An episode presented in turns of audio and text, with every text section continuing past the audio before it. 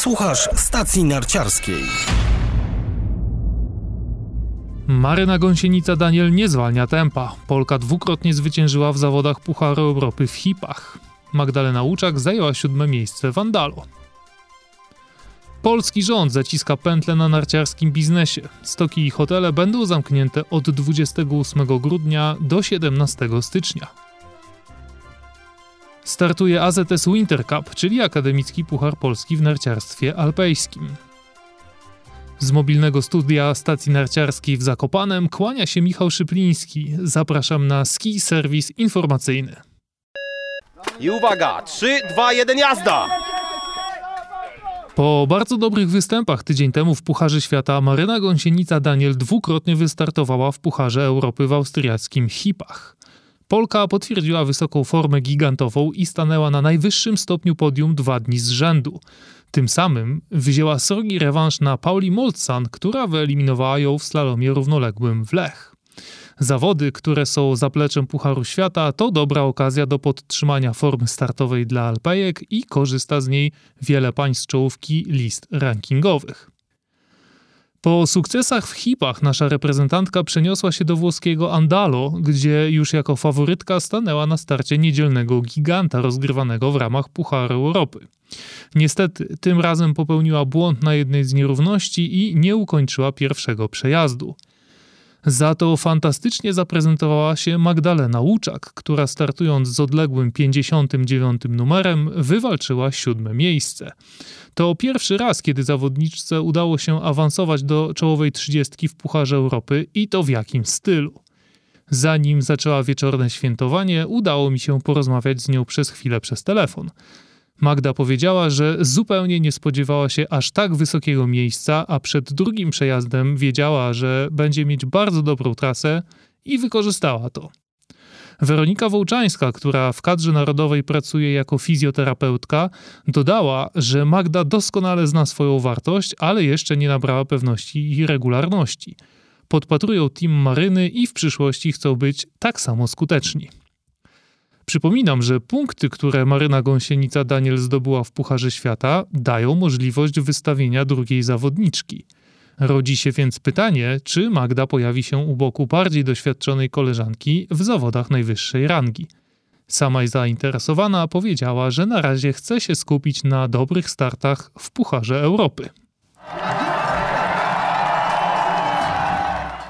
Tydzień temu mówiłem, że sytuacja covidowa się uspokoiła. Nie trzeba było długo czekać, by znowu zawrzało.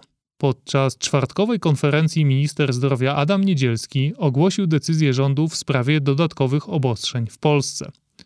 Od 28 grudnia do 17 stycznia będzie obowiązywała tzw. Tak kwarantanna narodowa.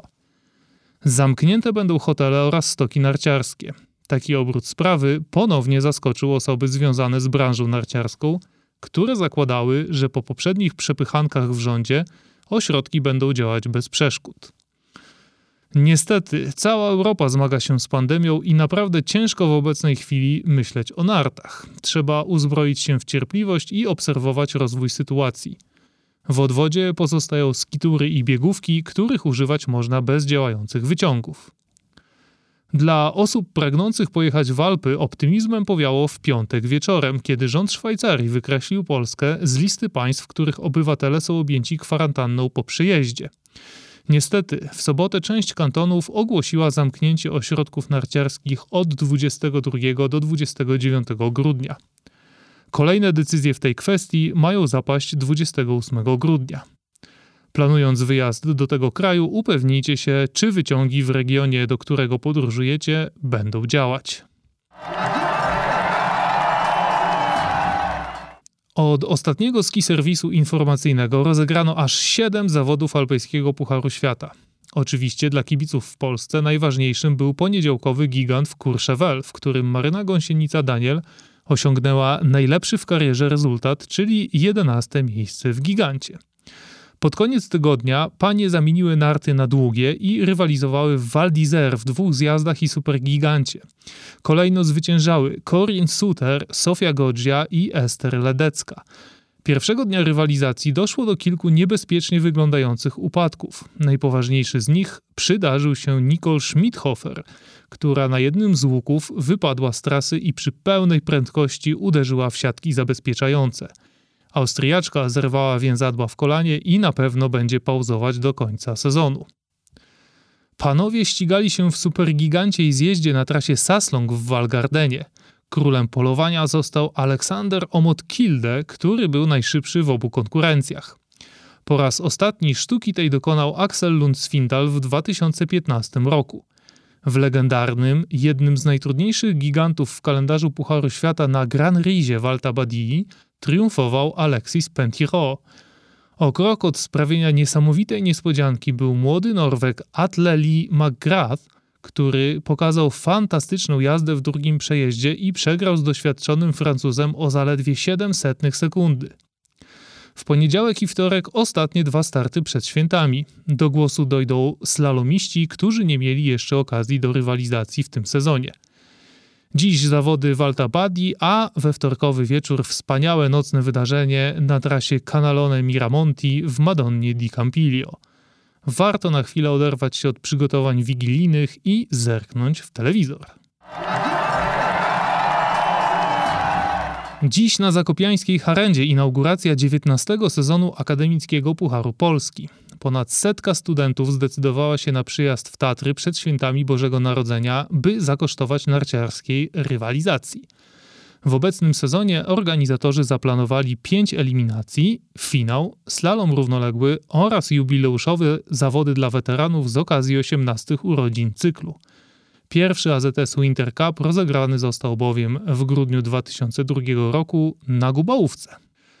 Nie tylko studenci wykorzystują ostatnią szansę przed narciarskim lockdownem.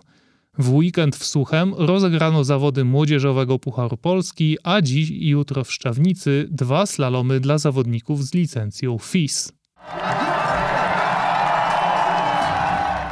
I to już wszystkie wiadomości w dzisiejszym ski serwisie informacyjnym. Następna audycja z aktualnościami za dwa tygodnie, już w 2021 roku. Teraz chwila przerwy świąteczno-noworocznej. Przy okazji życzę wszystkim słuchaczom stacji narciarskiej zdrowych, spokojnych i rodzinnych świąt Bożego Narodzenia oraz wspaniałego sezonu w nowym roku.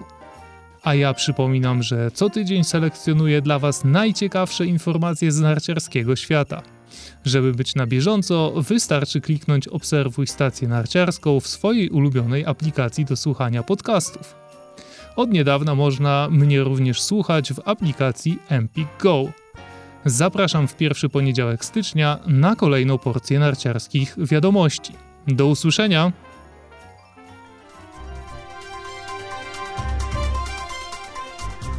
A czy zasubskrybowałeś już podcast Stacja Narciarska? Jeśli nie, to na co czekasz? Szczegóły na stronie www.stacjanarciarska.pl